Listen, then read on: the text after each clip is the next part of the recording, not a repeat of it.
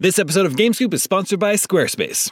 If you're looking for a way to make your business stand out and succeed online, Squarespace is the all in one website platform for you. They take the stress out of creating an awesome website, engaging with your audience, and selling anything from products to content to time so you're able to focus on, you know, everything else. In other words, you'll have more time for gaming. With the new guided design system, you can choose from curated layouts and styling options to build a unique online presence from the ground up, optimized for every device. And with Squarespace's integrated, optimized SEO tools, you'll show up more often to more people. Squarespace doesn't just make things easier for you. Checkout for your customers is made seamless with simple but powerful payment tools that allow you to accept credit cards, PayPal, and Apple Pay, and in eligible countries, offer the option to buy now and pay later with Afterpay and ClearPay. So whether you're just starting out or looking to expand your existing brand, be sure to visit squarespace.com for a free trial, and when you're ready to launch, go to squarespace.com/gamescoop to save 10% off your first purchase of a website or domain. That's squarespace.com/gamescoop for 10% off. You know, when it comes to wireless carriers, sometimes what you see isn't always what you get. Except with Visible. With Visible, what you see is exactly what you get. If you haven't heard of Visible, well, now you have. They're the wireless carrier that's making wireless visible. It's in the name. With Visible, there are no hidden fees, no fine print, no hassle, nothing to hide. It's just $25 a month, all taxes and fees included. And you don't need more than one line of wireless to save. You can save on a line all to yourself with unlimited 5G data powered by Verizon. And again, just $25 a month. The future of wireless is here and it is transparent. If you want more transparency in your wireless plan, you want to be on the Visible plan. Switch to Visible today and save at visible.com. That's visible.com. Monthly rate on the Visible plan. For data management practices and additional terms, visit visible.com.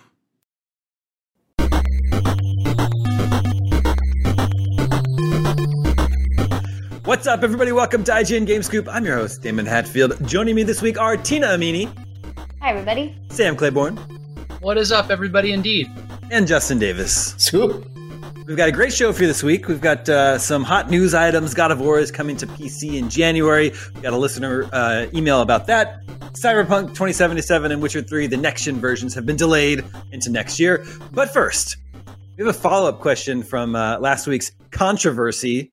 Sam, are you aware of the, the controversy that uh, erupted from last I week's mean, episode? I mean, Yeah. Facebook's been unusable. I, I, what happened here last week? What Mark happened? Medina happened. Yeah, Mark Medina it's happened is what happened. Okay, so we can blame it on Mark Medina. It's absolutely Mark Medina's fault. I'm fine with that. Sam, do No, you it- think do you think Final Fantasy X is a sequel? Well, I had a question first. Was this asked at, at, with the sequel as the word, or was it series? I just saw some bit back and Uh, forth about that. I think the way the question was worded is what's your favorite game that isn't a sequel? That's how it was worded. Okay. Mhm. And, and not part of a this- series is also a good way. And this wasn't from 20 questions then. Mm-mm. Okay. No. All right.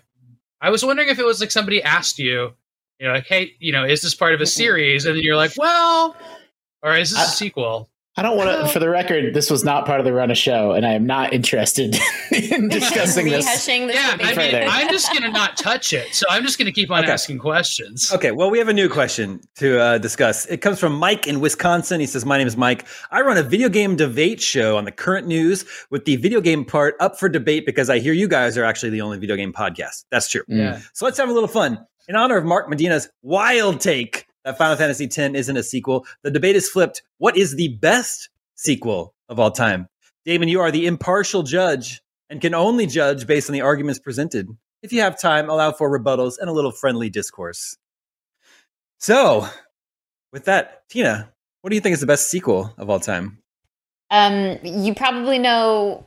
Should I go with? Oh, I know. Strictly, should I not Can do I the guess? Tina thing? Yeah, there's. So you're probably going to guess maybe the wrong one because Ooh. it'll be the runner-up. I'm going to guess. So you guess what I would guess, and then I'll tell you. Well, what I know about you, I'm going to, because basically what you just told me, I'm going to guess that Red Dead Redemption 2 is your runner up. Yeah, that's right. You But got. then I know I know you also love. Final Fantasy X. Final Fantasy That's X is going to be number but- one. So, like, I actually Ah. took this one really literally. Um, and yeah, the, the whole Final Fantasy setup is is confusing. And I guess like 10 2 would be the sequel, which I never played.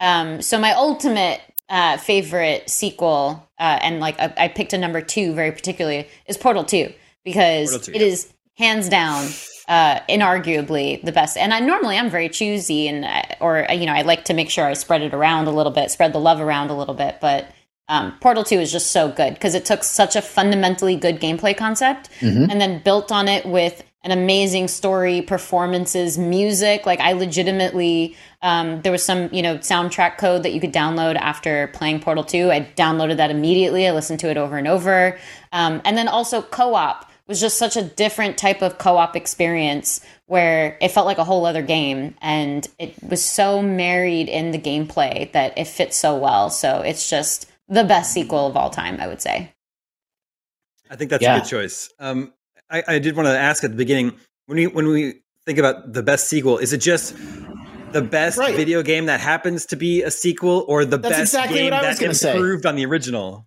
Yeah, yeah. Like is best sequel the one that like takes like that completely blows the doors off what this Mm. franchise is possible and like iterates on it and expands on it. So the, the, I think that's a more interesting way to answer the question, in my opinion.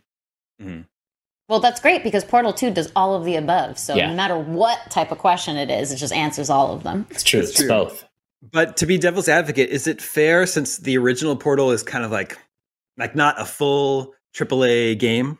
Yeah it, it's a little bit more like a um, like a template essentially for what it what it ended up becoming Yeah, which is fair but i mean it Yeah. was you know it had a whole campaign it had a story I've talked about this on Scoop before, but like Portal, Portal was an orange box, right? Like that's how it was packaged and released. And like no, there was no one on Earth that knew, really knew what Portal was or was buying the orange box for Portal.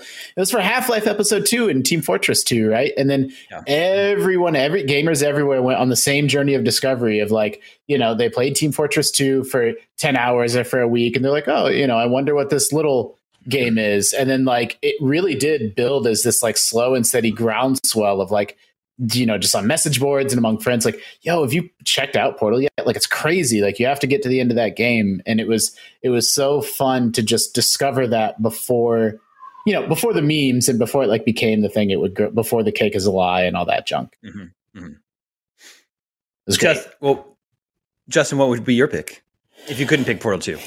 Mm, um, so I think another game that's like Portal 2, where it's just a- an incredible video game period, but also serves as a really remarkable sequel to what came before, is Super Metroid.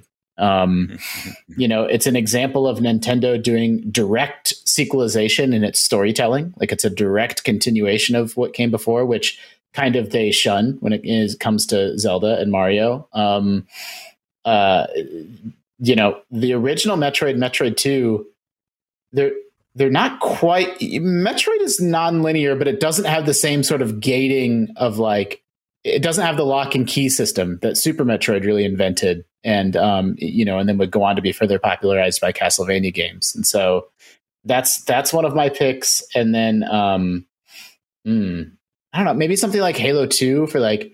That's the first game where I can remember like Xbox Live that introduced that system to the world. If if you know you weren't one of the few people that played Crimson Skies, and so Yeah. everything that we think about in regards to party systems and party chat and and um, you know getting together in, in groups and playing on live and that whole Xbox Live infrastructure was um, invented out of whole cloth in a large degree with Halo Two. I refresh my memory. Was the original Halo uh, local co-op or local multiplayer only? Mm-hmm. Was, I, mean, you might have been able to like land you together, play it, yeah, but, but it, it wasn't Xbox Live online. no. got it. I feel like a lot of people's just favorite games of all time are, are sequels. Like it's Yeah, kind that's- of rare to have a, a favorite game that's the first in the series. That was the whole idea about the question last week. Ah, really? It's Um, harder to come up with favorite games that aren't sequels. I mean, the thing is that I wanted to listen to that episode, and then I had to stop using Facebook for the rest of my life. So well, I thought that is I that is that such a bad thing? No. it's the only way to talk to my parents. Um, Um, yeah, Sam, what would you I, think? I mean, I went so off script for this. I don't. I don't even. Uh, well, let me just say what I was going to say. Mhm. So, um, I think the greatest sequel of all time was a sequel that kicked off all the sequels, and that would be Super Mario Brothers Two. And it's Hmm. and it's weird. And the reason I like it is manyfold. The, the, the promotion campaign was the cover of Nintendo Power. Mhm. Um, Super Mario Brothers 2 came out of nowhere. I had no concept in my mind that there would be a game with the number two after it. We had had, I didn't know about these games, but we had Donkey Kong Jr. after Donkey Kong. We Mhm. had Miss Pac-Man after Pac-Man. Those are big, I guess, sequels. Um, but like Super Mario Brothers 2 just had a number after it. So that's that's one crazy thing. And then we had Mega Man 2 through 6 after that and that just became a pattern with everything we're Hmm. talking about. Portal 2. Like when we really had a game called Portal 2, like that's not how things work. Star Wars didn't have Star Wars 2. Indiana Jones didn't have Star, you know, episode uh it wasn't called 2 at the time. um so that's that's all really weird. Um, so uh, uh, then there's this stretch too where it's like they made a Super Mario Brothers 2 in Japan Yeah. and they ditched it. And here it was a completely different game. That's what I'm talking about. The actual US Super Mario Brothers 2, which they just adapted because it was like this would make an awesome Mario game after our Mario 2 game in Japan, which is kind of kind of silly. How do we have B-roll of this? This is amazing. Um, nobody knew I was going to talk about this, but um, the That's how uh, good Red is. yeah, seriously. um, uh, so that was all really remarkable, and I think it set set a pattern, and like also just everything about this game was great and interesting. And I guess it continued the story of Super Mario Brothers because at the end of Super Mario Brothers, Mario probably fell asleep, and this is his dream. That's a spoiler. That's you find out Spoilers. at the end of the game. Um, but uh, so there's that, and then you know Nintendo tried to one up this, uh, pun intended, uh, with Super Mario Brothers three but they uh which you know is arguable. They, they made a movie to promote it. They made a movie and like a world tour and like a, and- and crazy stuff like that. So like that's that's spectacular sequel promotion right there right? Yeah. Mario, Mario 2 and 3 and i just think those are just like those really stand out in my mind It- dude, and I love Mario 2 as a game also. Like I, I do too. we always argue about World and 3, but I, I think it's infinitely playable. I can go back and just sit there and play through those levels. It's the first Mario game I beat. I never I didn't beat 1 before 2 even though I played 1 for many years before 2. I was a little kid, like really young, and so I wasn't able to beat it cuz World 8-4 sucks. Um, yeah, I'm in, I'm interested now in in like what was the first NES game that had a number in its title? I don't know. Super Mario Or, Two or a been game like at all. I mean, it just So, wasn't you're right. wasn't the way things were really named. Galaga right. was a sequel to Galaxian. That's right. Um, and you mentioned Donkey Kong Jr., but there was Donkey Kong Three in the arcades. That would have been early '80s, also, right? Yeah. Yeah, yeah. I mean there were numbered games. I'm sure they ex- espe- well Ultima and stuff on PC didn't that have numbers? I mean, I think there was like RPGs that were numbered. And I, don't Yeah. even, I don't even know where that came from. Like where did This you where did actually numbering things? you were Wizardry something here. probably Sam. predates Ultima. Yeah, But You're in on- Daemon's mind. Uh, so the NES was soft launched in North America in 85, full launch in Yeah. 86. I'm looking at a list of NES games in order of release. I'm getting all the way into 87 with the only examples being Donkey Kong 3 and Three, Goonies 2 Yeah, which doesn't have a prequel. yeah, in Goonies America. Two is based off the movie. because It's not a Well, game there's a sequel. Goonies one game. It just didn't. Yeah. out. Oh, oh, oh. and because Mega Man, the out here in first the Mega Man is 87 Okay. and then there would be yearly releases. So ah man, yeah, it was really unusual for those first few years to have anything Super Mario Brothers 2 88. That's really I like mean, the I first can't remember one. saying this, and I don't think I ever said it, but like I'm pretty sure like the playground reaction was, "There's a Super Mario Brothers 2? Yeah. Yeah. Some some, some some suit somewhere said just put a two on it, and then it changed the course of history. Yeah. Yeah, Um, I a wanted to two on a different game. Assassin's Creed 2. Yeah, A notable people one. really liked that a lot better than the first one. And then for Yeah. years, wasn't that the one that people were like, "Why can't they just be more like Assassin's Creed 2? Yeah, for sure.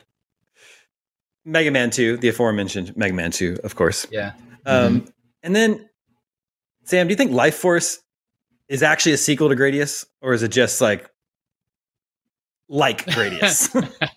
it'd be a prequel. But you're in the same ship, so Vic- you're the same character. But you I don't know think it is it in is the same ship. Yeah, actually, If you Vic look Viper, the- right? Vic Viper in Yeah. Life Force, but I don't think the Gradius No, instruction manual calls it that. There we go. No, you're hun- you're hundred percent Vic Viper and Gradius. Well, right. Not 100%, 99, 99%. Woo. It's I'm a little sure. spaceship, and yeah, I have no idea. I mean, like you know, many lives were lost in the first Gradius. It's hard to tell. Gradius Gradius's instruction manual. Your mission is to pilot the Warp Rattler Sh- That's a good name. Whoa. into enemy Good space. That's such good uh, trivia. Yeah. And also, Daemon, if you just Googled, are you Vic, Vi- Vic Viper and Gradius, just like I did, there's some alarm bell tripping in Google right now. Like, hey, yo, two people just 1,600 miles away Googled something really weird. Yeah.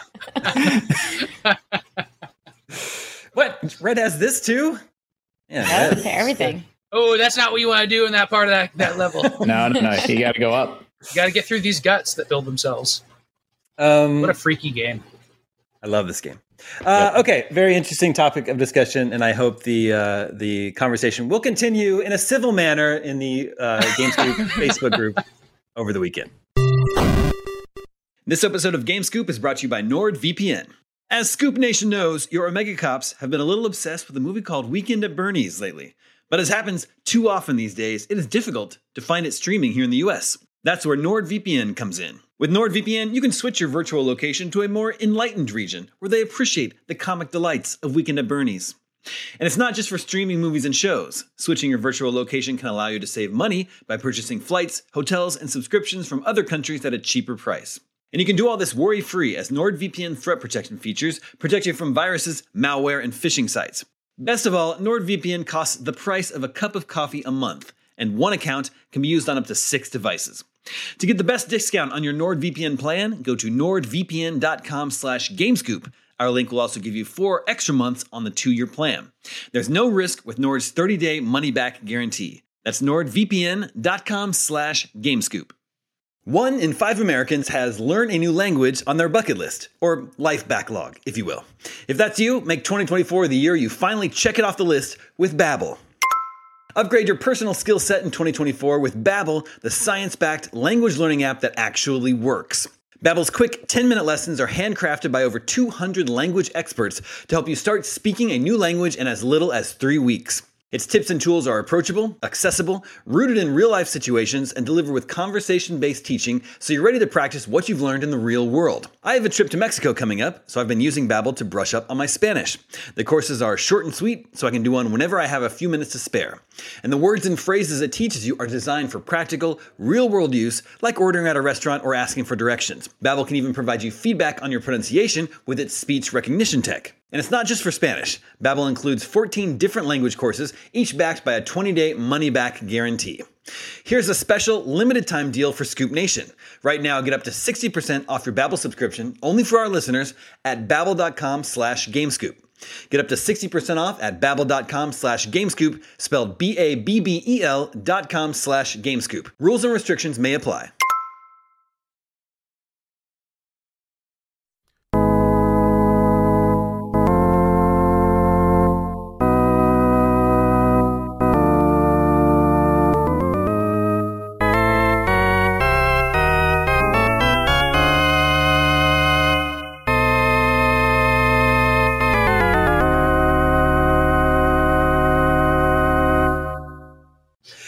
Let's uh, move on to some news from the week. God of War is being ported to PC in January. January 14th, it's going to be 50 bucks. Enhanced visuals, Oh. unlocked frame rates, 4K resolution, and 21 by 9 ultra wide screen support. That is ultra wide. uh, God of War, obviously one of the best games of the past decade. Uh, our, our listener, MC Syed, Syed, sorry if I'm mispronouncing Syed? that, says with the news of God of War coming to PC in a few months, do you think we'll ever see the likes of Uncharted or The Last of Us get ported to computers as well? As someone who's been a PC gamer his whole life, I've been dying to experience those great stories. And I don't see why not. Yeah. I, they view them as marketing, right? Like they release them on PC ahead of the sequels and new genre entries, just like remakes and remasters. That at least that's my take on it. I guess you're right. Yeah, it's been so far the cadence has been uh, well, they did Horizon, right? Yeah. Days Gone. And- that go to PC. Uh, yeah, I don't. I that one doesn't I have to look follow that pattern, so maybe I'm wrong. Well, and it's not. It's not always a pattern because um, uh, Kojima's game That's came out on. PC afterwards. Death Stranding. Yeah. But there's a delay, right? It was like Yeah, Yeah. it's not day and date. Yeah, yeah, that's been Sony's um, style typically. So you kind of like maintain your exclusivity essentially, but then you still get to market to a whole other audience and resurface it in headlines, and everyone gets all excited again. Yeah, I think Death Stranding's an exception because that's not a first party game though. So it's just it had timed exclusivity on PlayStation, and then and then You wouldn't call it a first party game. I don't think it is. Is it? I think Kojima published it, and then they had a timed exclusive on with Sony. Right? Whoa. And I'm Did sure they, you Did know, I make wanted that to. No, no, no. I think you're right, but I, I'm sure that they wanted to stick to their usual cadence too of releases if they're negotiating exclusives with other, um, Yeah. you know, unpartnered. I think. Sony published. They did all the marketing for that game. They did do all the marketing. Um, but I don't know. I, I I'm this is still a big change. Like it's like Yeah. the fact that you can play PlayStation games on PC is like awesome for people. It's the coolest thing. 50 Um, bucks is a lot. I mean, I, like that game is regularly dropped on sale to 10 bucks on PS4 and I think the PS5 upgrade is is is free. Um, I don't know what its regular regular price is. It's also included in PlayStation Plus. Confirmed, Yeah. by the way, that uh, Sony Interactive Entertainment did indeed publish the game, Ah. and 505, Yeah, which I remember PC now version. in retrospect, yeah, published the PC version exactly. Oh, so Interesting. they got a different publisher for that. Okay. Big game But for isn't it- 505. Yeah, I, Yeah. well, I think what threw me off, uh, my bad on that. Doesn't it? Co- it's on Xbox, isn't it? No. No, it's only PC. Mhm. I'm losing it when Oh, it no, comes yeah. to Death Stranding. yeah, yeah, PlayStation 4, PlayStation 5, and Windows. Got it. It never came. Um, with, with with God of War, them charging fifty bucks for it on PC and in 4K and stuff like I, I it's hard to get as excited about this since we got the PS5 upgrade. I guess was my point. Like I see.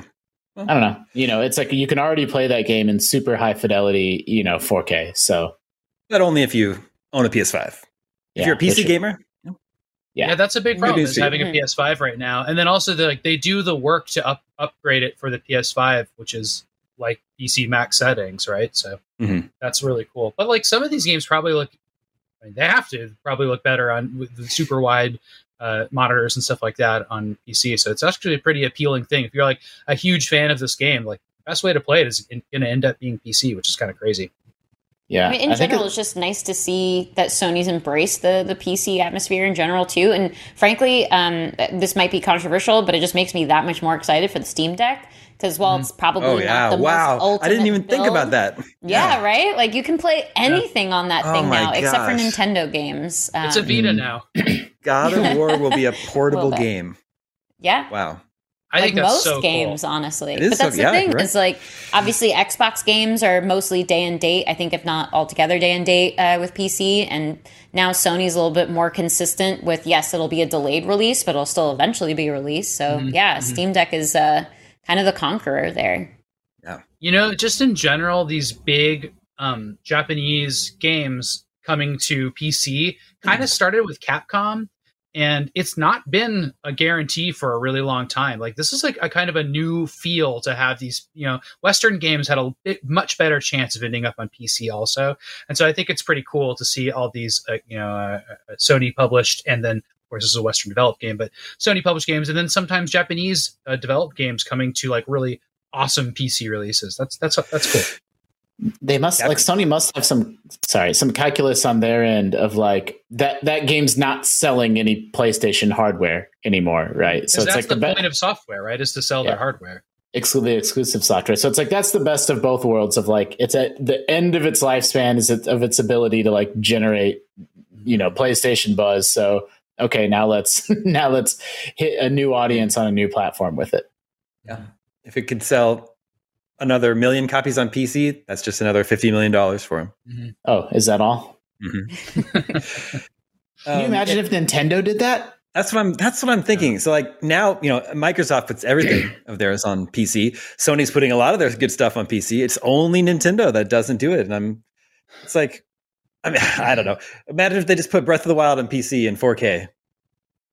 I can mean, imagine. this- the sad thing is that until really recently, I would have said it's because Nintendo's obsessed with copyright protection and control. But like their systems get cracked really fast, and the Switch has not been an exception for that. So, you know, People are already emulating Metroid Dread. Yeah, so Yeah. it's like if the market is like maybe if the market is is you know we can cut into this with actual sales it could happen, but that is so like Capcom doing it was surprising, Sony doing it eyebrow raising, Nintendo would be jaw dropping. And like I, I think, think it's going to be a while, but also they want to sell games. Like, come on, they they went mobile in a really interesting way. Like, it's possible, and they've done it before. They've made Mario teaches typing and Mario's Time Machine, and Yeah. uh, yeah, but like mobile is this huge untapped potential territory of more Mhm. like mainstream casual gamers, and so there's there's a different sort of appeal than uh, maybe the PC audience to them. Yeah. I mean, Yeah, they, that's that's a really good audience for them to branch out into, right? Like if you think about Nintendo, like they want those people, so that makes sense. Yeah, and they're Well- especially because they're family friendly, so that exposes you to a huge new potential audience tool. I think, uh, but like the thing with Sony is like, you know, so these games reach the end of their kind of traditional lifespan. So then they hit them with a new audience. But like Nintendo games never reach an end of life state. You know, they can, Yeah. they're still selling They Mario Kart 8 every month.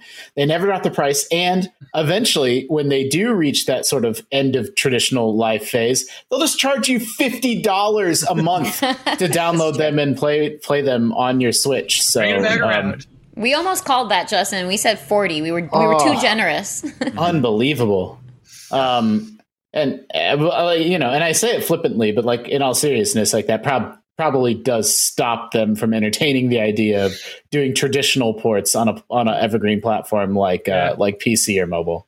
Let's just keep like a, a back catalog that people will repurchase games in for the rest of time. And Well, if, you if just that's you, happening, then you don't need to put your games on other platforms. You're just going to rent Sin and Punishment on the N64 until the end of time. I, worth it. Yeah, that's a good point. I mean, yeah. If, No, if they had the full catalog, if they had everything, the the vaults, and like like what the virtual console used to be, was just Yeah. all available for a monthly subscription fee. where that got on the Wii, like approaches like, oh, that's a subscription fee that I would like to pay, like for sure. Yeah. Whoops. Um, Tina, I thought of another truly great sequel. Is it God of War? Mm, Well, yeah, I guess so. That's not what I was going to say. I was going to say I was going to say Borderlands 2. Mm. Oh yeah, I was thinking about Borderlands 2 as well. Um, particularly because Sam and I were finally playing Far Cry 6 in co-op mode, Oh, and yeah. I was remembering it's it's not good for co-op. Everybody, like you can share loot, which is nice, but appa- so Sam's playing in right? my game. Yeah, there's Yeah. no progression. No Do progression about for that, Sam. Daemon? Only because someone wrote in. Well, Like we played, Mhm. we played a lot, and then it was just like when I got dumped back in my game, like I'm on the tutorial mission. oh, that sucks. Yeah, you, you can That's only bad. play my missions now. Yeah, so I, I was honestly fondly remembering Borderlands 2, especially at the time there weren't a ton of games that I was interested in co-oping, like the entire all of the campaign with somebody um, Mm-hmm. with, but Borderlands 2 was definitely one of those games. Yeah.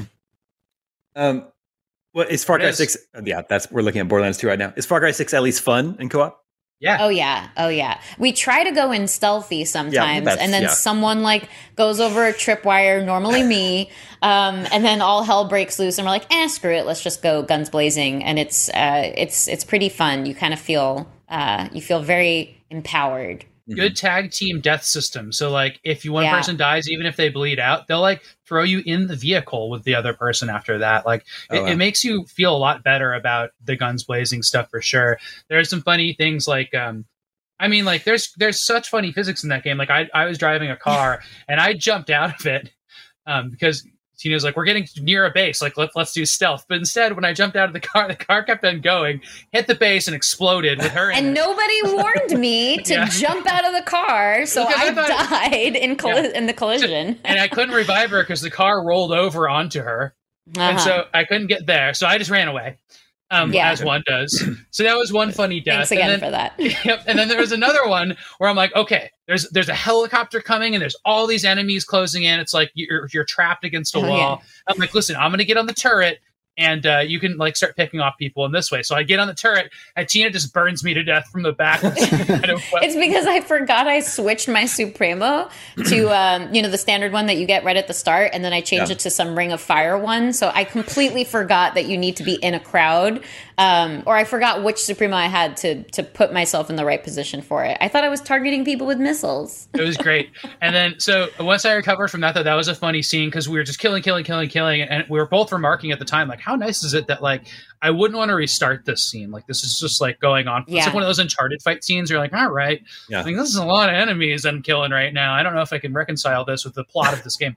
Um, but uh, uh, uh, at one point, a helicopter comes in, and Tina's like, shoot it, shoot it. So I gain the turret up, and it, it just just explodes. Oh, And that it was, was neat really great. because I Was that- threw I threw a um, which I thought was really funny because you already had it down to its uh, the end of its lifespan already. Yeah. But I just it was the first time that I'd taken one of my fuel canisters and thrown it Oh, yeah. at the helicopter Right. and shot Yeah, it, yeah. and so I was just laughing hysterically because it was Yeah. al- it was like already It's true. coming down and like you know Super smoking effective. and stuff. Yeah, so I just I set it over the edge and it made me laugh. Yeah, but it is Nice. really fun. And like it, once it started working, it didn't really. Yeah. It had funny bugs, but like it was mainly mm-hmm. just following each other to the next thing and shooting Yeah. stuff. It was fun. The most glaring thing is the lack of progression, which really mm. sucks. But um, outside of that, it's it's great for co-op. I came back with great loot, so there's that. yeah, you're you're far more powerful now in your mm-hmm. game. I've still been Take out playing it. level one enemies. I've mm-hmm. still been playing it every day, but I think I'm about nearing the end of my time Yeah. with it. I feel like I've gotten a lot out of it, and I might Mhm. bounce back to Metroid Dread now. I think. you have a- Geographically, well, go ahead. I was just gonna say, do you have a feeling for where you're at with the story? Like, are you towards the end on- or just? there's a story. There's a mission you're going to go on to kill the president, but of course you get there and it's like a fake out. He's like not there. Ah. so I was like, well, I thought I was actually going to the end of the game. yeah, you were thrilled for it. well, you you could always play the rest the- in co-op because it's it's a lot of uh, chaotic Yeah. fun. Yeah. Can you go You can- into you the can- final area, the city? Yeah, and actually, I did that very early on because there's a, a great um, armor-piercing assault rifle there. Oh, you went and nabbed it. I love Mhm. stuff like that. That's Yeah. really cool. Yeah, yeah, I do like that. You can just you can get any weapon in the game very early on, pretty much. Cool. Justin, you still playing? No, I moved on to something kind of weird. Um, I told you I've been like my stress level at work is kind of high, so that's why I actually punted on Metroid. I'm like, I can't like the game is excellent, but it's not the game for me right now. I need like comfort games, which Far Cry Six very much is. This is random, but I downloaded and downloaded. I've been playing Avengers, Marvel's Avengers. Wow. Oh, Yeah. interesting. I mean, Isn't I mean- isn't there? Don't they still owe us a Spider-Man? Uh, Spider Man's coming only out. on What? only on PS4 or Yeah. five. but on X, on, on PC. yes, is that true? Probably. Just Are you making- making a goof? Just referential good goof. jokes, yeah. Got it. Um, no, Avengers is on Game Pass, and so I was browsing Game Pass, just kind of looking for something random. And um, that game, I'm reaching the point. I'm probably ten or twelve hours into it now, and I'm reaching the point where, well, it's been a week, you know, but like that. That's where like all the games as a service junk is. Like all the online features and functions are like. That game presents itself very differently in its opening hours than it becomes. Like it is hours before it's like, oh, and by the way, like now you can party up with other people, and here's your nameplate and customize your name, and what do you want your Yeah. loadout to be like? It's like a five or six hour like linear like cutscene mission, cutscene mission before you ever hit like what the actual gameplay loop is, and um, and my time with it is uh, my interest level is rapidly declining. But um, Ah, so it's not. You, it's less appealing after that. it is for me like I, but but i'm actually super impressed with like everyone made fun of uh like oh the off-brand avengers and like that's definitely the vibe i got every time that game was shown off at e3 but it like in context like i think they're well written and well acted and interesting takes on you know Bruce Banner and the rest of the characters, like, eh, like I actually think the game got a little bit of a bad rap for that. Like the storyline, the comic booky story they're telling with the villain is like pretty interesting. Um, I, I don't know. Like I, I highly recommend that game for the campaign. Um, I can't speak to any of the like end game loot grindy stuff, whether any of that's any satisfying or not. Moving on, there's a couple. We had several delays this week. Actually, the next gen versions of both Cyberpunk and Witcher Three been delayed into 2022. Originally, CD Projekt Red had, had promised them for late 2021. Um, now, Cyberpunk's going to be Q1 2022. Witcher Three to be follow in uh, Q2. Is that surprising to anyone? Because Witcher Three is a much older game than Cyberpunk, or do you think they're just they feel like they have to focus on Cyberpunk because that's the one that they really botched? Yeah, Seems like that. I think I think so. And I'm also just generally not surprised that they're taking their time um, rather than you know rushing something and fixing it live because they just saw the repercussions of that. Uh, but honestly, kind of, some of the conversation around it has made me a little sad, just because Mm-hmm. these days it used to be you know in in the rhetoric it used to be a lot, or rather in the conversations, it used to be very focused on like oh no something got delayed like it's the worst thing in the world. But people have really come around, especially in the last few years, understanding a little bit more about how difficult development is and also what what happens when things are rushed. Um, so I feel like sentiment in general has been more empathetic, more understanding of like, please take all the delays. Obviously, you know, publishers and, and other people with uh, money investments probably feel very differently. But as far as like the fandom goes, it seems that typically people are really welcoming of delays just because they understand what it means and they understand what it will mean for them down the line. But that is not the case from what I've seen in this situation. It's obviously a lot of people reacting to uh, Cyberpunk 2077's um, launch conditions. Uh, but yeah, it's it's it really kind of feels like uh, sentiment on CDPR in general has kind of waned uh, over Yeah. that in a bit of a lasting way. Yeah. They've burned through all their goodwill. Yeah, some people were saying like, I wonder if Witcher Three is a one-hit wonder, which is so funny to me because it's like a the third in a series, and Yeah, but they did get call that that. a one-hit wonder. I mean, I know that was the- the hit yeah, for them, yeah. but it's just weird to think like you know they've made all these other games. Like, Witcher- there's a good game in Cyberpunk. Like that game oh, can. Oh yeah, I think I so, had a lot too. of fun they it. make it work. Like I can't wait for people to play Cyberpunk and this like. I played on a ridiculous PC rig. That's stupid that I had to play it that way. I accept that, but like I also saw what the game was, and I'm like, Mhm. that's cool. That's Yeah. a cool Yeah. game. 100%. I absolutely, I absolutely loved Cyberpunk 77 on PC, but I played it on a little bit older PC and I played it in 1080p. And so I, I deliberately, like, I got about halfway through. I'm like, I want to stop playing this. I'm going to stop and I'm going to play it in 4K. And so for me, the delay is kind of like a delay of of the game itself that I, you know, sort of that I that I withheld. But at the time, I didn't know I was going to be waiting until, um, you know, Mhm. 20, 2022, like 18 months later to be playing it. But um, man, I, I absolutely loved that world and my time in it, and I'm really excited to get back in hopefully a state where. I, you know, I mean, there's parts of that game that are not great. Like the police system is not great, but um, but uh, uh, I just it was I completely agreed with IGN's nine out of ten review score for what I played on PC, and I'm I am excited to give that game its proper due in hopefully in a cleaned up state.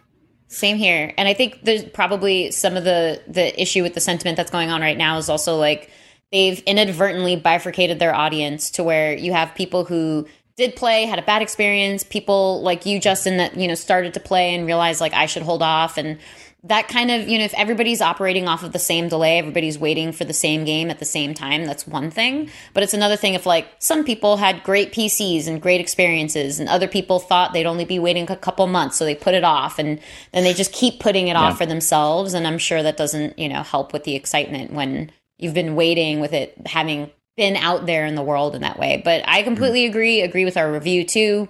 Um, there was a lot about that game I loved. I thought Keanu was really great uh, and really uh, tied the whole room together too. So it's it's a bit of a bummer for them that this is how Yeah. like the this is the kind of the impression that it's le- it's left people with. It kind of reminds me of No Man's Sky as far as like. Yeah. there were certain promises that people felt that game was speaking to because a lot of people's complaints are like with the AI uh, and you touched on this with the police system uh, too Justin but like a lot of a lot of people's complaints was around the AI and it, that felt like there were all these promises of endless things that you can do and endless variations and then you get like this AI on launch Yeah. Yeah. I mean, uh, you know, a part of this that's out of their hands is how unavailable those consoles are. And um, the PS4 and Xbox One versions of Cyberpunk are inexcusably bad and will probably forever be bad and will never be fixed and be good. Um, I'm confident or believe that the the game will be really fun, really playable on my PlayStation 5. But how frustrating is it if you're a gamer that still can't get your hands on a PlayStation 5 or Xbox Series X, which um, not to not to uh, give uh, CD Projekt a pass for that, but that that that part of it is out of their hands. So the good, more playable, more enjoyable version of this game is um, unreachable for a segment of gamers that um, at this point, like I I don't blame them for just giving up and saying like, "Nah, I don't care anymore." Like uh, you know, you you burned you burned me on this one. Yeah, two, three more years of development and only launching on next gen and PC. Like, I, I have to imagine circumstances would have been vastly different for how reception would have gone for that game. Sure. Well, much like God of War and Ghost of Tsushima and uh, Star Wars Jedi Fallen Order, uh, I'll I'll play it again when the next gen patch comes out. Yeah, yeah. You, you're a replayer these days. Me? You, you type of gamer. I mean, I like it. These are games I uh, enjoyed first time around. It's like it's nice to re- revisit a game. It's uh, so much so often you just you play a game once and then you just put it away and never revisit it again. But it's it's it's nice to revisit it and uh, see how things have held up, and and also sort of uh, remember the headspace you were in at the time and things that were going on in your life, that sort of thing. Justin, you know what else got delayed this week? I was wondering if you were going to bring it up. I was going to be uh, mock offended. Mm, Yeah, You're talking about Advance Wars, right? I am talking about Advance Wars. I was like, well, let's make sure we're on the same page. delayed to spring. Yeah, d- uh, uh, sometimes, not always, but sometimes a December release date for a game can be a little sus to begin with. Like they, it implies that they need every single last possible second to get it out before a holiday, and so I'm not, I'm not super surprised to see this December third delay slip into spring, although it is a bummer. Yeah. Does that leave? Um, is Mario Party now the last big Nintendo release of the year? Pokemon, There's a Pokemon game coming out this year. yeah, man. Not Brilliant Diamond, Shining Pearl. That's it's called. okay, if you say so. It's a remake of Diamond Pearl. Got. Yeah, Is it a sequel? I don't know.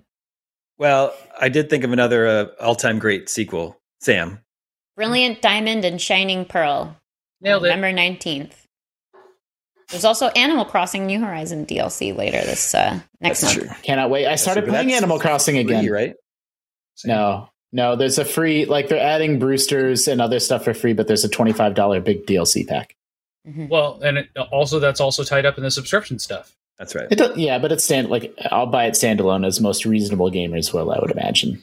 Um, Otherwise, you just you just lose it when you stop. I Yes. just like wow, Yes, it's insane. You do lose it, which I did. I did hear. uh, Like I, I was complaining about how insane Nintendo's decision was around this DLC, and a reasonable comment I got in my Twitter feed was, "Well, you know, me and my spouse and our kid all play Animal Crossing, and I don't want to pay seventy five dollars to buy that DLC three times." And so Oh yeah. That made sense. So, um, in that context, it makes sense. But outside of that context, give me a break. Um, but yeah, no, like I, I've loved seeing the Animal Crossing resurgence, and um, I myself picked it back up. And I never, I didn't, I didn't play last fall, so it's my first time seeing fall on my island and doing pumpkins and all that stuff. It's it's awesome. It's been so great getting back into it. I've never played. Uh, another great, all-time great sequel, uh, Symphony of the Night. Yeah, Is that a sequel? It could be a prequel. I don't know. That timeline's Well. messed up, man. It's um, it's a sequel to Dracula X, right? yeah. Except right, Is it? that left off? I think it's so funny. Dracula X doesn't have a story. It's it's so funny to me that Alucard is just Dracula backwards, and everyone's just like, "Oh, okay, yeah, that's I know. that's I fine." know.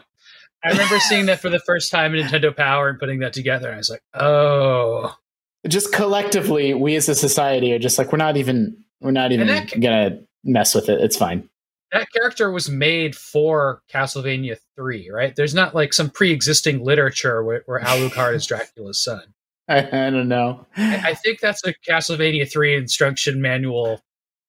Konami Just we accept it. Situation. Konami has forever like corrupted my understanding of like Dracula lore and literature. Like I don't know Oh, where totally. one starts and the other begins. Mhm, mhm. Yeah, well, did you see that? That um, Yeah. well, I actually don't. I actually don't know if I could. Never mind. What are you looking at, Daemon? Uh, Symphony of the Night follows Rondo of Blood, which that is Dracula X, right? Right. Yeah, Or Dracula X is the messed up version of Rondo Yeah. of Blood. Uh-huh. Uh, apology accepted.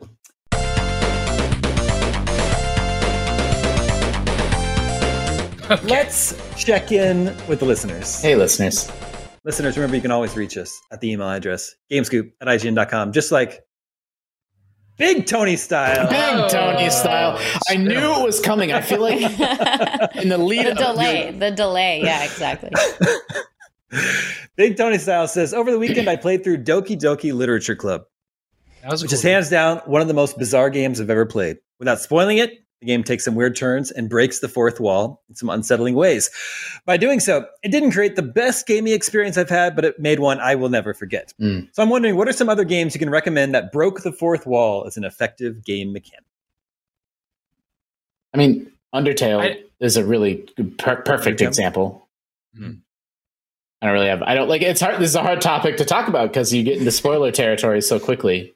Well, I'm going to spoil the end of Golden Axe then. And the end of Golden Yep, Axe, that's the, the best one. game Golden Axe, I was going to say this is the best example. the um the the play it she backs out to a pixelated crappy arcade screen of an arcade and there's kids standing around playing golden axe and then the the three warriors from the game golden axe the heroes might i add bust out and chase the kids down the street No, no, no, no. The heroes didn't? bust out and they're being chased by all the monsters. oh okay or so the maybe it's the other way chasing. around.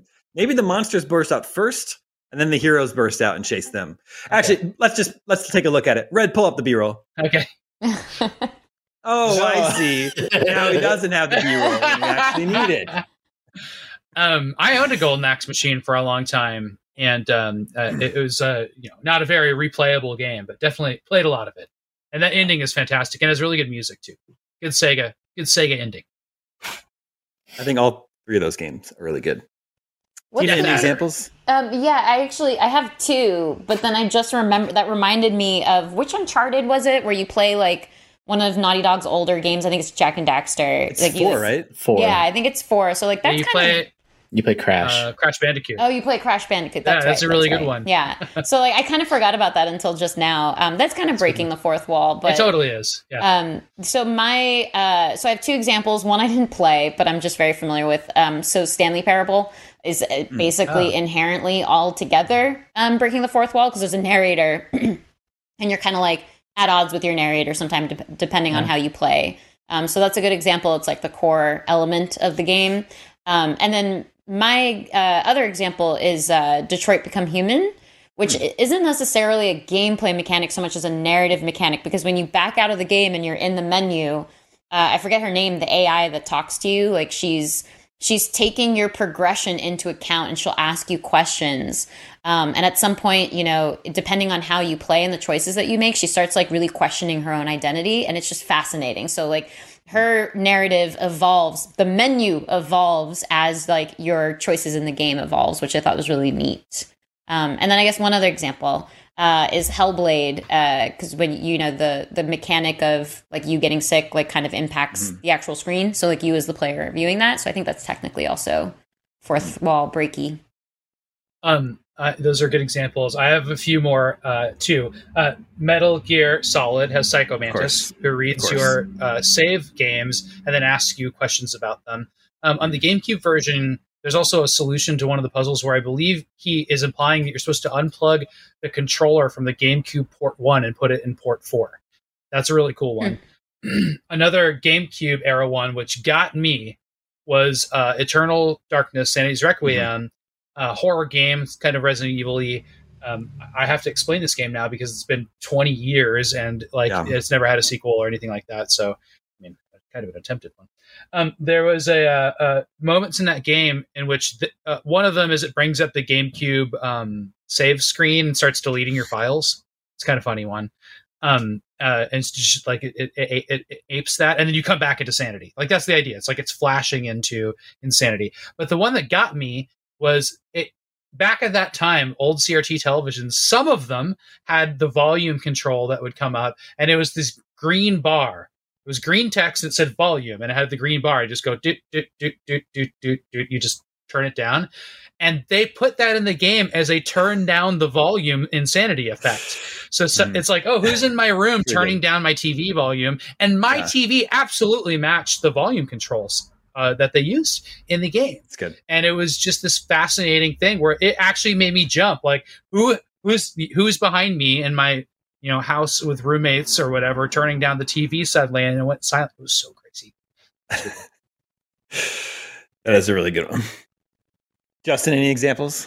Eternal Darkness was going to be my other one. I did remember, I didn't plan it ahead of time, but uh, NieR gets close to this. It's borderline whether it's fourth wall or not, because fourth wall needs to explicitly reference the player and that you are a human playing a video game, right? But like, it, it, does it plays around with perception and um, you know what it means to be a video game. You know again to sort of get into too many details is is too spoilery and part of what makes that game special but you can as like your little robot android person you can slot in different chips and that's how you power up your character and you can take chips out and and put chips back in and then it affects elements of the game hud um, that can appear or disappear and if you take away like the health or hp chip the game just ends and the credits roll like you've killed Mm. you've killed your character and i always thought that was pretty cute That's good.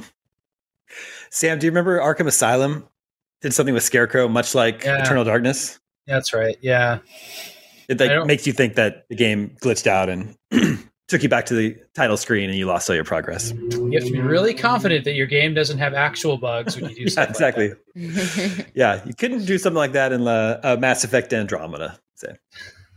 or Cyberpunk. Weird choice. Sure, sure. Um, Two two really Mon- buggy mon- games. yeah, the Monkey Island games have all sorts of uh, fourth wall breaking stuff. There's a character in the Oh, first I one that bet. says, "Ask me Oh. about Loom." Yeah, that's really that's a really There's good another one. LucasArts game of the time. And then in Monkey Island 2, you can actually, inside the game, you can call the LucasArts hint line. That's good. That's a good one too. I forgot about that. You get stuck. You guys remember uh, Conker's Bad Fur Day? Uh huh. Uh, Of course, there's all sorts of like movie references to that. But in the final boss, the final boss is an alien ripoff. And then as the alien's about to Oh, pounce that's on you, the game freezes and everything but Conker is frozen. And he addresses the game developers and says, if you give me some extra weapons to fight this boss, I won't tell everyone about your buggy game. That's pretty. That's pretty cute. I don't know that I ever like. I, I have fond memories of playing Conker, but I don't know if I ever got to the end of it. Uh, Max Payne.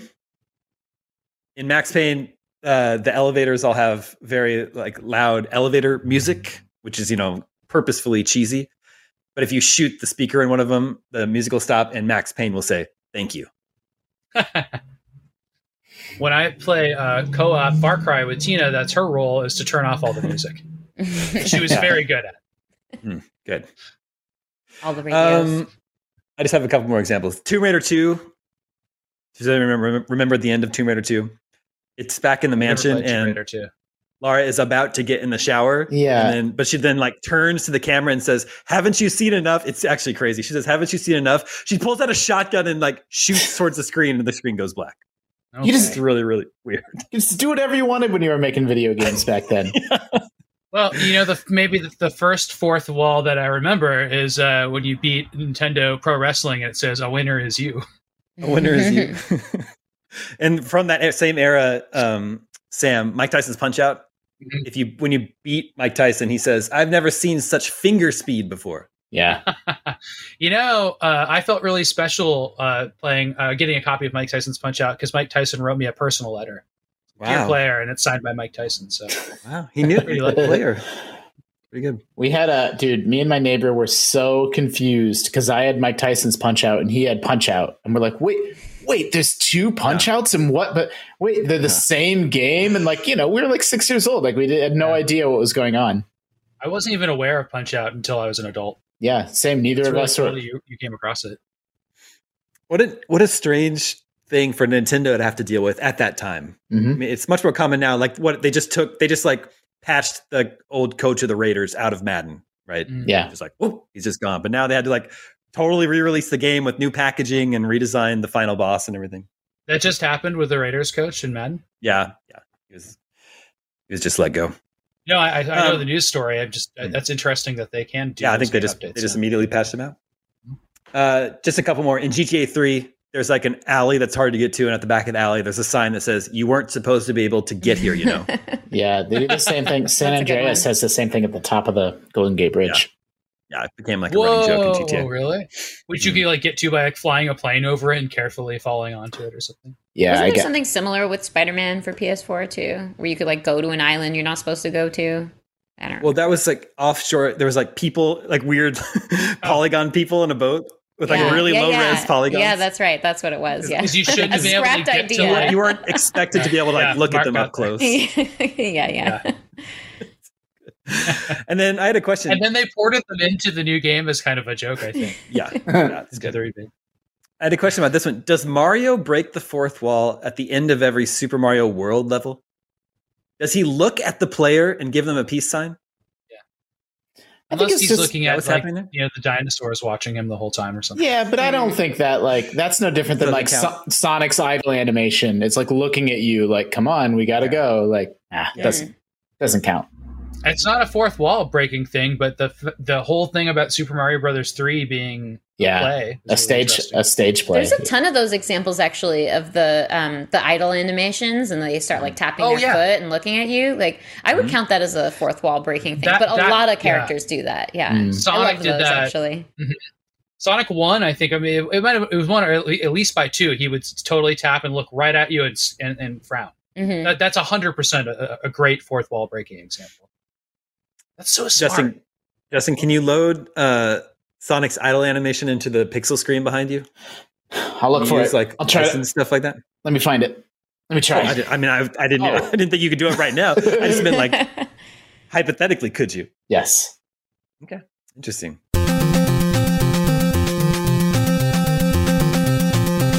Well, while you work on that, that brings us to video game 20 questions. Our suggestion this week comes from Ryan Thimonella from New Jersey. It says, Greetings, Daemon and the game Spook Crew. I'm a longtime listener. Look forward to the panel's banter, reviews, news, and of course, 20 questions every week. I also love when Game Scope comes around. Oh, yeah. My four my four-year-old daughter Hazel knows your voices and faces and calls you my friends. She says, Daddy, are you listening to your friend? Oh, She's right. Yes. Hi, yes, Hazel. Yes, Hazel. Daddy is listening Hazel. to his friends. that's really cute. Uh, and with that, oh, I see. I, I see Sonic's idle animation. Yeah, that's the Ah. best I can do. I may, Nice. I I mean, have- that's pretty good, especially for short notice. there we go. There we go. Want that? Jurassic Park. Uh, and with that, let the questioning begin. Okay, Uh, so would you- go ahead, Sam. Is this a sequel? Yes. This is gonna. That, fo- that gives us no information. yeah, it's gonna follow We're back us around square forever one. now. Debate. Um, is this game a spooky game? Yes. Ah, spooky course. sequel. The time of year. So we're playing the meta. uh, is it an ongoing current franchise? Yes. Um, are there undead creatures in this game? Or Yes. Yes. Is this a Resident Evil game? No. That's five. Are there zombies, or even if they're called by another name, things that people would commonly understand to be zombies in this game? No. Okay. what about vampires? There's no freakers. There's no zombies. There's no whatever they are. Infected. Infected. Mm. Walkers. So we're looking at Walkers. vampires. Walkers is the worst. Are there vampires in it? No. What? There's only Frankenstein's? No, it's probably. Is there Could ghosts? be ghosts, yeah. Yes. Are those undead creatures? Cool. Okay. Ghosts. There are ghosts. Grabbed by ghoulies. Uh, well, Pac-Man is ghosts in it. Ghost I game. don't know how Uh, spooky it is. this could be a Luigi's Mansion. I love it. Oh, yeah. Is this game? Um, is this game rated M, or if it came out too early to be rated M, would it have been rated M? No. Okay, so it's a silly. It's a silly spooky. I mean, it can't Is be this game that. Or published by family Nintendo? friendly. Yeah, exactly. Is this game published by Nintendo? Yes. That's yeah, 10. yeah, it's Luigi's Mansion, totally right. Pro- not totally, but probably. Probably. It's a yeah. sequel. But it's one of the So, yeah. sequels. Was this game originally released on the Switch? Yes. So I- Luigi's Mansion What? 3. Does it take place in a haunted hotel? Yes. Oh, Okay, that's it. Go Yeah. for it, Tina. Is it Luigi's Mansion 3? Yes. Nice. 13 questions. Lucky 13. That would've been 12. That's like a spooky number, too. Mhm. Yeah, it is. How It's perfect. perfect. number. Yeah. game- Luigi's Mansion 3. Next time we'll get it in 666 questions. For for the theme, obviously. yeah, obviously. Mhm. This game is Maybe so. we just get the cute. next three episodes. We get it in six questions. Yeah. Oof, Just do that. okay. Yeah. Six would probably be a record. I think seven is the earliest. what was our recent Seven. really good? St- what was like eight I think- questions? yeah. Yeah. seven or eight. It was That was a, 92. but that was even we were goofing around for the final few, so we could have got I that was- one. There In you the go. record. Really hoping this game was be only Frankenstein's. This was the How- first video game I showed my nephew, and he was like one and a half, and he loved it. Yeah. Yeah, I remember that. Yeah, So I'm I'm using Frankenstein, uh, of course, as a funny term to reference the monster. Yeah. I'm aware, Mm. but is Frankenstein the monster a zombie? no, well, he is Hmm. reanimated, but no, I multiple would say yeah, No, he's- and that's he's not- why I would say no. Mhm. zombies need to be infected in some kind, Yeah. and he's and they also need to be not. able to infect you, and they need to be craving your brains or at least your flesh. The original, like Mhm. you know, uh, voodoo-related zombies were just raised by magic spells. Yeah, right. but they're still trying to like they're still trying to get you. Yeah, Frankenstein, Frankenstein's just living his life, man. yeah. He just he's just confused. He doesn't Yeah. know It's just m- a misunderstood. why he's here. Yeah. I mean, he starts trying to get you. Well, like when you After the come for him, attack. yeah, when you come Well, for him, like that's Yeah. that, that holds up in the court of law, you know, as, as self defense. So back off of Frankenstein's monster. yeah, he, yeah. Yep, he has a, a, a sharp sense of ethics, which he does in the book. He's a you know a very intellectual uh, A few sucking parts. That's so good. Sorry, for people listening, we're watching B-roll of our of IGN's review of Luigi's Mansion Three, and the, one of the chapter titles was "A Few Sucky Parts." It's we very like our puns at IGN. because because he's using a vacuum. Everybody, exactly. a few sucky parts. I wonder if that was a Dan Stapleton original. Of, of course it Uh, was. this is a game uh, that I liked a lot, but I never finished it. So maybe I'll revisit it again this this Halloween season. Yeah. Can- speaking of, I watched a, a horror movie that I'd never seen before recently, My Bloody Valentine, Oh, a what'd you ni- think? 1981 original. Uh, and because I, I I'm as much as I love like 80s horror movies, I'm not familiar with the Canuck exploitation sort of subgenre, and that falls into that Mm. It's just horror, slasher movies com- being made in Canada. Yeah, Ah. basically. And it's like 1981, so it's pretty early on. There had only been, Mm. been one Friday the 13th at that point. Uh, but it's an the um. Go ahead. well, I was just going to say it's an unusual setting. It's a rural mining town in Canada, and then uh, there's some pretty good gory kills, which Mm. makes it worth it in my in my mind. Gross. But you have to watch the Um, um, the extended version because it includes the stuff that was edited out of the original theatrical release. Scoop. I I'm don't have sure to watch the anything. goriest of stuff then. Yeah, yeah. Um, the, first of all, My Bloody Valentine is a, also a, uh, a you know shoegazy g- good female fronted band from Scotland, I believe, from the '90s. So that's why I know that name. And then um, the uh, uh, uh, pinball pinball exploitation genre, of which there's only one movie, was also made in Canada. It's called Pinball Summer. It's got a great soundtrack. Pinball Summer is such a good name. yeah, it's like you know, it's just a Porky's knockoff, but it, it's about pinball. Uh, to throw in my recent horror viewings, um, I watched Halloween Kills, did not love it, um, but I Yeah. watched Malignant and absolutely loved it. Oh, I- really? It's, it's the Which- most yeah. ridiculous movie. So people, um, people have been calling it like Oh, yeah, wild and weird and like you know question mark question mark question mark. But uh, if you're a horror fan, um, as I am, I I thought it was really creative and inventive, and I, I laughed certainly a couple times, but I really enjoyed it. It was very enjoyable. Did you see it, What's- Daemon? No, I haven't seen it yet. What's the gist? What's like the elevator pitch? Um, it's a bit because it's like a mystery and you're not really sure what's going on. So I, I don't want to get too into it, but Right. um, it's basically your classic like murders are happening and they're trying to figure it out, and you know this woman has some sort of a connection um, to to the killer. Uh, where she? Oh my gosh, Red, you're just amazing. We, we've got footage up now of *Malignant*. So yeah, she's right now. What you're seeing is like she's seeing the murders happening, even though she's not there. So somehow, uh, you know, she's connected to these series of murders, uh, and it's it's a big mystery trying to figure out what's going on there. But there are some. So like the mystery is good, but also like the gory bits are good, but in a very creative way that I haven't seen before. And I'll just say is choreographed very well. Okay, where can I watch it?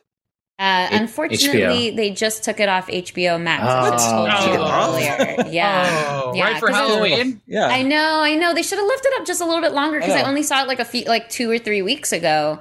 Um, but yeah, it would have been perfect for Halloween. But uh, it it was a movie that came out this year, so they did the whole like it's going to be available in theaters and on HBO for a short amount of time before they of course. pulled it. I- recently, Yeah. I, I, I've paid to rent both Ghostbusters and Beetlejuice because you cannot Nice. watch any horror movie for free during the month of October.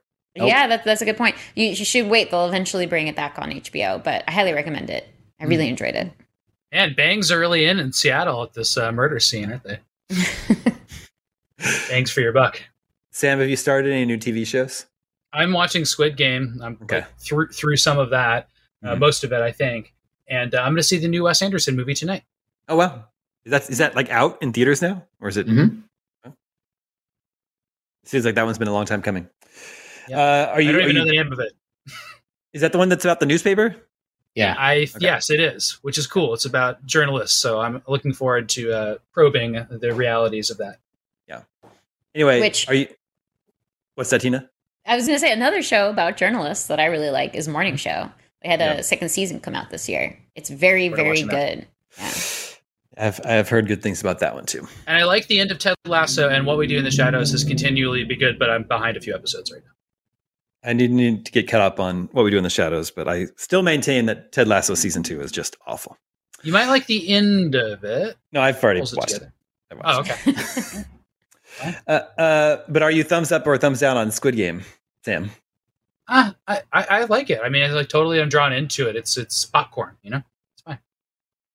It's fine. Cool. That that flute music is the total jam. Yeah, the music's really funny. I'm watching it with subtitles, which is Yeah, cool. that's- Like that's- oh, as long as I would you do the um, closed captions subtitles very I specifically. heard that. Yeah, yeah, And you'll get the legit translations. yeah. I did I that. watched- Oh, I, I have no problem with the translation that I'm watching, which is Yeah. that. We don't you watch. wouldn't know. you don't have um, be Korean. we're not too much Oh, of a that's horror horror household, but we did watch Spooky Buddies. So that's Spooky what my Buddies, life. wow. That's what my life is like right now. Daemon, if Oh, you don't know, they made No. Air Bud in back in the 90s about it's a whole it's the funniest pre- it's not the funniest movie but it's the funniest premise for a movie of all time which is there's no rule that says a dog can't play basketball and that's the that's the funniest how did- con- How did you concept switch? Why are we? Uh, uh, a Spooky Buddies Oh. a spin off of Air Bud? Yeah, yeah. So there was Air Bud, Oh, okay. and then I and know then Air Airbud went on to do every single other sport, and then It was a and famous then, legal case. There wasn't a rule. Uh, and dog then- won. And then Air Bud had puppies, and there's like eight puppies, and now the puppies are the buddies, and there's treasure buddies, Aw. and there's spooky buddies, and there's an alien one, and um, and when we watch Spooky Buddies, it's terrible. Air Bud just was a- a lady. That's Um, progressive. I like. That. Well, maybe he's the dad. Whatever. I, I don't know. Like, look, there's no. Don't think about it so much. But like, the point is, Spooky Buddies. I've watched it t- two times now in the last week, and that's what's uh, that's what my life is like because I have young children. Are there? Uh, what are those dogs? They're golden la- uh, gold retrievers. Yeah, Retriever. Do And they, they have all- them in, in costumes? yeah. They all talk. There's a superhero one where they get these magic rings that are like Infinity Stones that give them all superpowers. We've watched all the buddies movies. The buddies all house. talk, Yeah. but in Air Bud he doesn't talk, right? Nope. Okay, No. got it. Okay, just Definitely making sure. not. Just making sure. Yep. Well, you you know. he- There we go. Yeah, excellent. excellent. Okay, and you don't have the golden axe B-roll. um, Uh, this Oh, looks they great. look so cute though. Yeah. um, you know, it's Justin- they have to.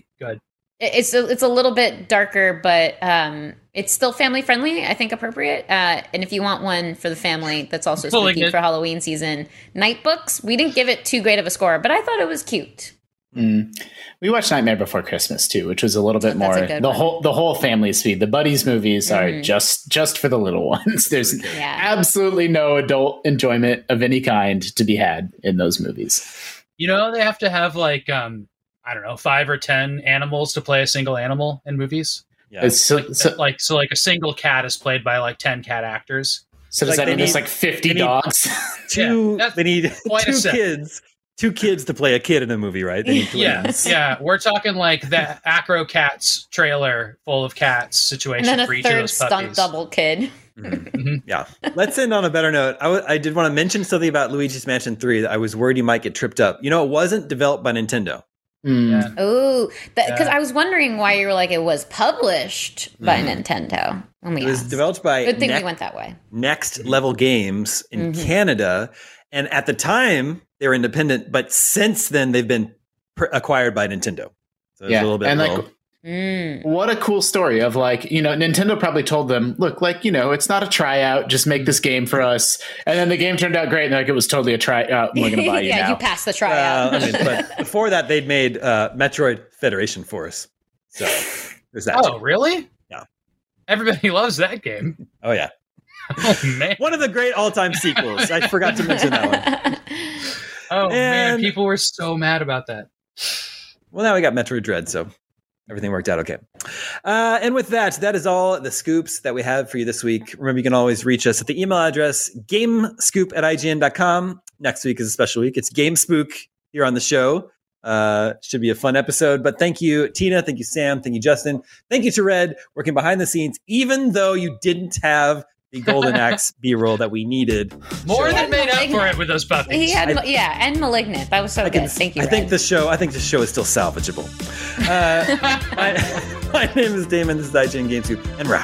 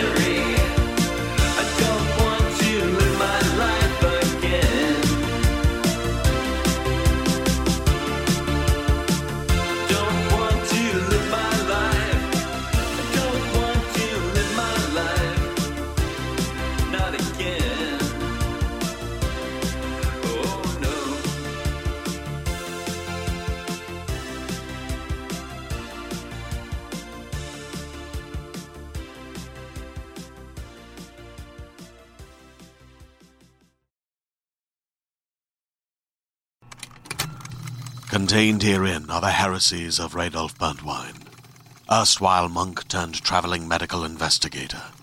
Join me as I uncover the blasphemous truth of a plague ridden world that ours is not a loving God, and we are not its favored children. The Heresies of Radolf Burntwine, coming January 2nd, wherever podcasts are available.